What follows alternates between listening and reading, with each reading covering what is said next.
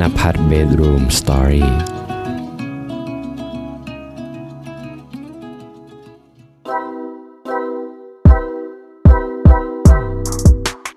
สวัสดีครับเพื่อนๆทุกคนครับยินดี ต้อนรับเพื่อนๆเข้าสู่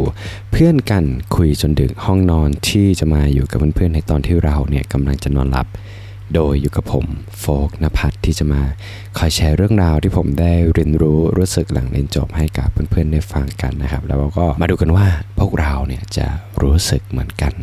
หรือเปล่านะครับ ผมต้องบอกเลยว่าผมมีเรื่องที่อยากจะอัปเดตให้กับเพื่อนๆได้ฟังนะครับ ว่าตอนนี้เนี่ยผมได้วีซ่าของออสเตรเลียเรียบร้อยแล้วนะครับ เย่ มันเป็นวีซ่าเขาเรียกว่า work and holiday ที่มีคนแชร์หลาย ๆ คนนะ แล้วก็เราก็เป็นหนึ่งในผู้โชคดีที่กดได้แล้วก็ได้วีซ่าแล้วเราก็จะบินไปที่ออสเตรเลียเนี่ยวันที่ 15 นี้แล้วนะครับ ซึ่งถามว่ามีที่พักมีอะไรไหม ก็บอกว่าไม่มีนะครับ แต่เราก็เชื่อว่าถ้าเราจองตั๋วเนี่ยความรู้สึก แอคทีฟมันก็จะมาเอง ซึ่งมันก็มาจริงนะฮะแล้วเรื่องที่ผมเนี่ยอยากจะมาแชร์กับเพื่อนๆเนี่ยมันก็เกี่ยวเนื่องกับการที่ผมจะได้ไปออสเตรเลียแบบร้อยเปอร์เซ็นต์นั่นเองนะครับมันเกี่ยวกับเรื่องของการที่ผมเนี่ยเดาตัวเองที่เราแบบลาออกจากงาน ซึ่งงานที่เราทำอยู่แล้วก็ครั้งนี้มันเป็นครั้งที่สองนะ แล้วก็ในระหว่างที่เราทำเราก็เคยเดาตัวเองรอบนึงละ แล้วก็มาครั้งนี้ที่เราลาออก แล้วก็มาดาวตัวเองอีกว่า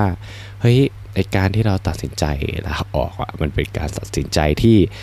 ถูกต้องหรือเปล่านะครับ แล้วมันมีวันหนึ่งผมก็ได้ไปพูดคุยกับสโตเจอร์นะครับหรือคล้ายๆแบบเป็น ผู้จัดการไหมเออใช่น่าจะผู้จัดการนะภาษาไทย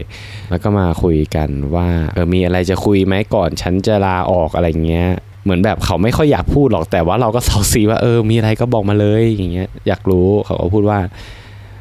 ไอ้ที่เราตัดสินใจที่จะไปออที่ลาออกจากบริษัทเนี้ยเขาคิดว่ามันเป็นการตัดสินใจที่ผิด พอเราได้ยินอย่างนั้นเราก็แบบทำไมวะเออซึ่งตอนนั้นเราฟังเราก็ไม่รู้สึก แบบโกรธอะไรนะแต่เราสงสัยว่าอะไรที่ทำให้ลูกพี่คิดอย่างนั้นครับเนี่ยเขาก็ถามเรากลับไปว่าแบบเป้าหมายชีวิตของมึงอะคืออะไรมึงหาเจอหรือยัง แล้วพอมึงไปแล้วมึงจบโครงการเนี้ยซึ่ง Work and Holiday มันอยู่ได้สูงสุด 3 ปีใช่ไหมมึงจบไปเนี้ยมึงยังไงต่อ ผมก็จึกไปรอบนึงเพราะว่าเราเป็นคนที่รู้ตัวเองอะว่า ตอนเนี้ยเราก็ยังไม่รู้เลยว่าเอาจริง ๆ เป้าหมายชีวิตของเราคืออะไร แล้วเขาก็พูดขึ้นมาคำหนึ่งครับ ว่ามันเป็น sad goodbye เออซึ่ง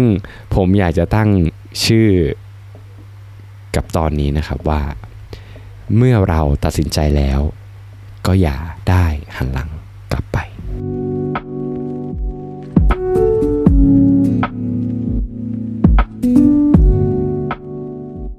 คือสำหรับผมอะเรามานั่งรีวิวชีวิตตัวเองนะคือเราได้หยุดยาวไว้สามวัน แล้วก็มานั่งทบทวนว่าเออชีวิตเราแบบผ่านอะไรมาบ้าง แล้วก็ตระหนักได้ถึงหนึ่งอย่างว่า ตลอดชีวิตของเราอะเรามีทางเลือกอยู่ทุกช่วงของชีวิตสำคัญสำคัญตลอด อย่างเช่นแบบการเลือกมหาลัยของเรา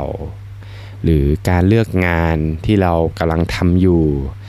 รือแม้กระทั่งการเลือกคบเพื่อน ซึ่งในแต่ละอย่างอะมันก็จะนำทางเราเนี่ยไปสู่บทชีวิตที่แตกต่างกันออกไปอย่างสุดลูกหูลูกตา เออ แล้วก็มาตระหนักว่า เฮ้ย อย่างเช่นแบบถ้าเรื่องของการแบบทำงานอะไรเงี้ย ถ้าเราแบบไม่ได้ทำงานที่ที่ที่เราทำอยู่ ถ้าเราเลือกไปทำงานที่อื่นนะความฝันในการไปออสของเรา มันก็อาจจะไม่มีก็ได้ เราอาจจะไม่ได้ยินพี่ที่ทำงานเขาคุยเรื่องแบบวีซ่า Work and Holiday แล้วเราก็ไม่ได้มีแรงบันดาลใจที่จะไป มันก็เป็นได้หรือว่าถ้าเราเลือกที่ในตอนที่เราแบบเรียนมหาลัยถ้าเราเลือกที่จะมุ่งมั่นกับการ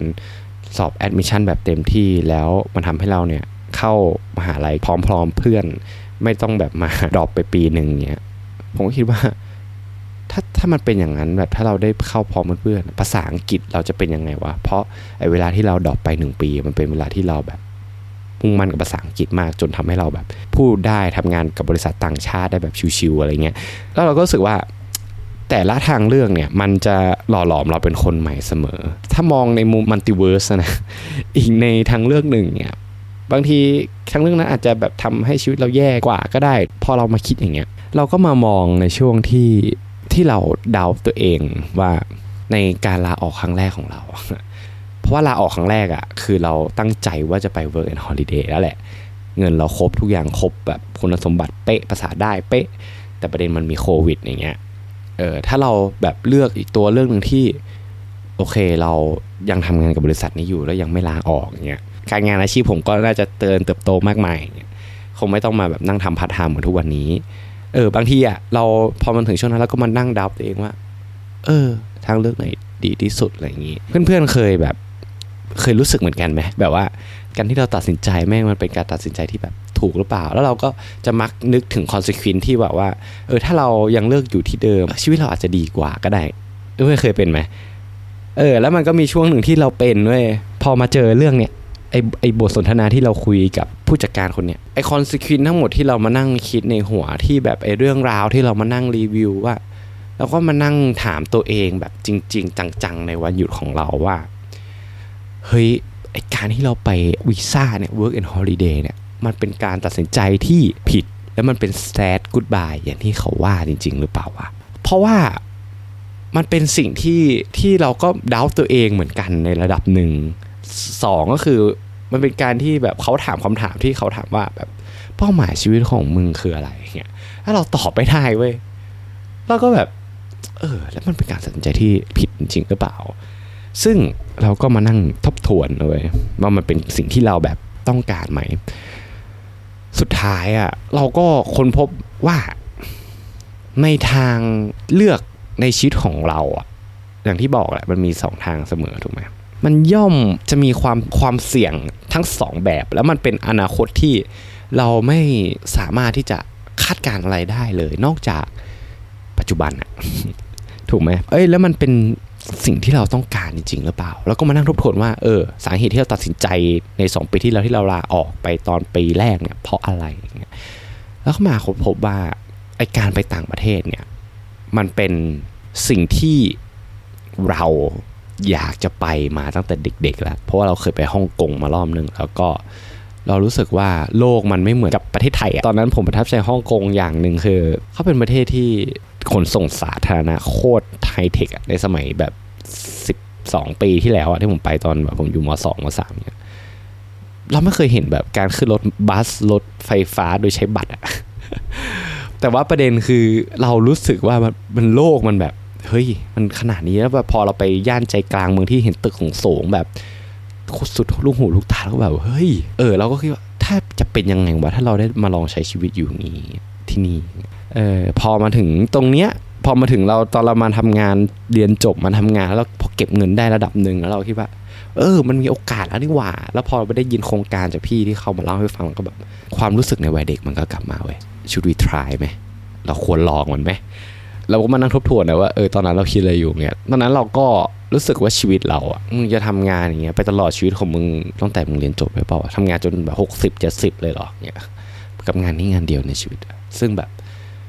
โลกนี้มันมีหลายอย่างที่มึงยังต้องค้นหาโลกนี้ยังมีหลายอย่างที่มึงต้องลองแล้วเว้ยมันโลกมันไม่ใช่แค่แบบในรัศมีสิบกิโลเมตรของมึงอะจากบ้านที่ทำงานจากบ้านที่ทำงานสิบปีอย่างเงี้ย ไม่ใช่นะเว้ยอย่างเงี้ยก็บอกกันอย่างงี้เหตุผลนี่แหละมันเลยทำให้เราสละเงินเดือนที่มีค่าของเราแล้วก็ลาออก พอเรามานึกถึงตอนที่แบบเหตุผลทั้งหมดทั้งมวลตั้งแต่ตัดสินใจครั้งแรกอะแล้วพอมาครั้งเนี้ยแล้วก็มารีวิวกับสิ่งที่ผู้จัดการบอกว่าเป็นการตัดสินใจที่ผิด มันเป็นแซดกูดบายเพราะว่าเราไม่มีเป้าหมายในชีวิต ตอนนี้ผมได้คำตอบละจากการรีวิวทั้งหมดว่า ใช่ เลยไม่มีเป้าหมายชีวิต แต่ประเด็นคือเราควรจะต้องมีเป้าหมายชีวิตในตอนนี้ไหม คือเราเชื่อว่ามนุษย์ร้อยเปอร์เซ็นต์อะเป้าหมายชีวิตของเราอะดีไฟต่างกัน การที่เราจะดีไฟเป้าหมายชีวิตของเราได้ ก็มีช่วงเวลาที่ไม่เหมือนกัน เหมือนกับพี่โน้ตอุดมบอกอะคนเรามันมีชุดความสุขไม่เหมือนกัน ชุดชีวิตของเราไม่เหมือนกัน เราควรจะต้องหาชุดชีวิตของเราถูกไหม ซึ่ง ตอนนี้เราก็เจอชุดชีวิตของเราแล้วว่า มึงยังไม่ต้องคิดในตลอดชีวิตมึงว่ามึงจะทำอะไรในชีวิตอะเพราะว่าอะไร เพราะว่าชีวิตมันเปลี่ยนแปลงได้เสมอถูกปะแต่สิ่งหนึ่งอะถ้ามึงไม่รู้อะนั่นนะคือมีปัญหาก็คือชชีวิตที่มึงต้องอยู่ตรงเนี้ยมึงต้องการอะไร ซึ่งเรารู้ไงว่า ตอนเนี้ยกูต้องการอะไร กูต้องการที่จะไปอยู่ต่างประเทศไงต้องการที่จะไปลองสัมผัสชีวิตตรงนั้นในประเทศที่มันเจริญแล้วไงว่ามันเป็นยังไงวะแค่นั้นอะ เป้าหมายชีวิตตอนนี้เหรอสามปีก็คือว่าแบบไกลสุดของเราแล้วตอนเนี้ย แล้วมันเป็นเรื่องที่แบบมันเป็นการตัดสินใจที่ผิด มันเป็นการแบบเป็นแซดกูบายยังไงวะ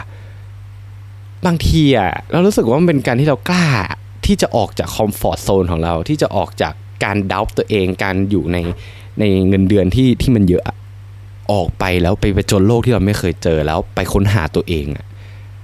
แล้วมันมีคำหนึ่ง ที่ในหนังสือ How to เขาพูดนะว่าคือเราไม่ต้องเห็นไฟถนนตลอดทางในชีวิตของเราอะแต่บางทีอะเราขอแค่ไฟข้างหน้าสักสิบเมตรก็ได้ ค่อยๆเดินไปทีละนิด ทีละนิด ทีละนิด แล้วพอเราไปถึงจุดไหนที่เรารู้สึกเราสบายใจตรงจุดนั้นน่ะแล้วก็ไปลิ้มรสมัน ไปอยู่กับมัน ถูกไหม ถ้ามันแฮปปี้มากๆ ก็อยู่มันทั้งชีวิตตรงนั้นแหละ แต่ถ้าวันไหนที่เรารู้สึกว่า เออ เราอยากจะไปทำอย่างอื่น แล้วก็เดินออกไปออกไปออกไป ตามชุดชีวิตที่เราต้องการ แล้วสุดท้ายเราก็มามองสรุปเลยก็คือแซดกูดบายไหมไม่ เป็นการตัดสินใจที่ผิดไหมไม่ เพราะเรารู้ตัวเราว่าเราต้องการอะไร แล้วประเด็นก็คือ เมื่อเราได้คำตอบชัดขนาดนี้ ถ้าเราตัดสินใจไปแล้ว เราก็อย่าหันหลัง กลับไปเสียใจกับมัน ไม่ว่าในอนาคตมันจะเกิดเรื่องร้าย หรืออาจจะมีเรื่องดี ก็อยู่กับการตัดสินใจของเรา ยอมรับกับการตัดสินใจของเรา ประเด็นที่สำคัญก็คือ ต้องถามอีกอย่างคือเราจะเสียใจไหมถ้า ในอนาคตเรามามองในจุดเนี้ยแล้วถ้ามีคำถามว่ารู้งี้ในตอนอีกสิปีข้างหน้ามันจะรู้สึกยังไงเราก็ได้คำตอบว่ามันไม่ใช่แซดกูดบายอะไรเลย คนเรามีชุดความคิดมีชุดชีวิตไม่เหมือนกัน ผมว่าเราทุกคนย่อมจะถึงจุดที่จะต้องเลือกทางแยกสองทางกับชีวิตของเราตลอดแหละผมแค่อยากจะบอกว่า ถ้ามันเป็นสิ่งที่ใจเราต้องการนะถึงแม้ว่าคนรอบข้างเขาจะบอกว่ามันเป็นการตัดสินใจที่แม่ไม่น่าจะรอดมันผิด หรือว่าคุณจะทิ้งไอ้ความสะดวกสบายกับงานของคุณไปจะรู้ได้ไงว่ามันจะรอดในสิ่งที่มึงเลือกเนี่ยผมก็อยากให้เพื่อนๆสตรองเข้าไว้ครับ เลือกในสิ่งที่ ที่เราจะไม่เสียใจในอนาคตอะแล้วก็บอกกับตัวเองไว้เสมอว่าแบบเมื่อเราตัดสินใจแล้วอะก็อย่าได้หันหลังกลับไป เรื่องที่ผมอยากจะมาแชร์ให้กับเพื่อนๆ ในค่ำคืนนี้ ก็มีเพียงเท่านี้แหละครับหวังว่าเพื่อนจะได้ประโยชน์จากตอนนี้ไม่มากก็น้อยนะครับสำหรับคืนนี้ผมฟงนภัทรต้องขอลาเพื่อนๆไปก่อนแล้วเรามาเจอกันใหม่ในอาทิตย์หน้านะครับบ๊ายบายครับทุกคนเจอกันครับ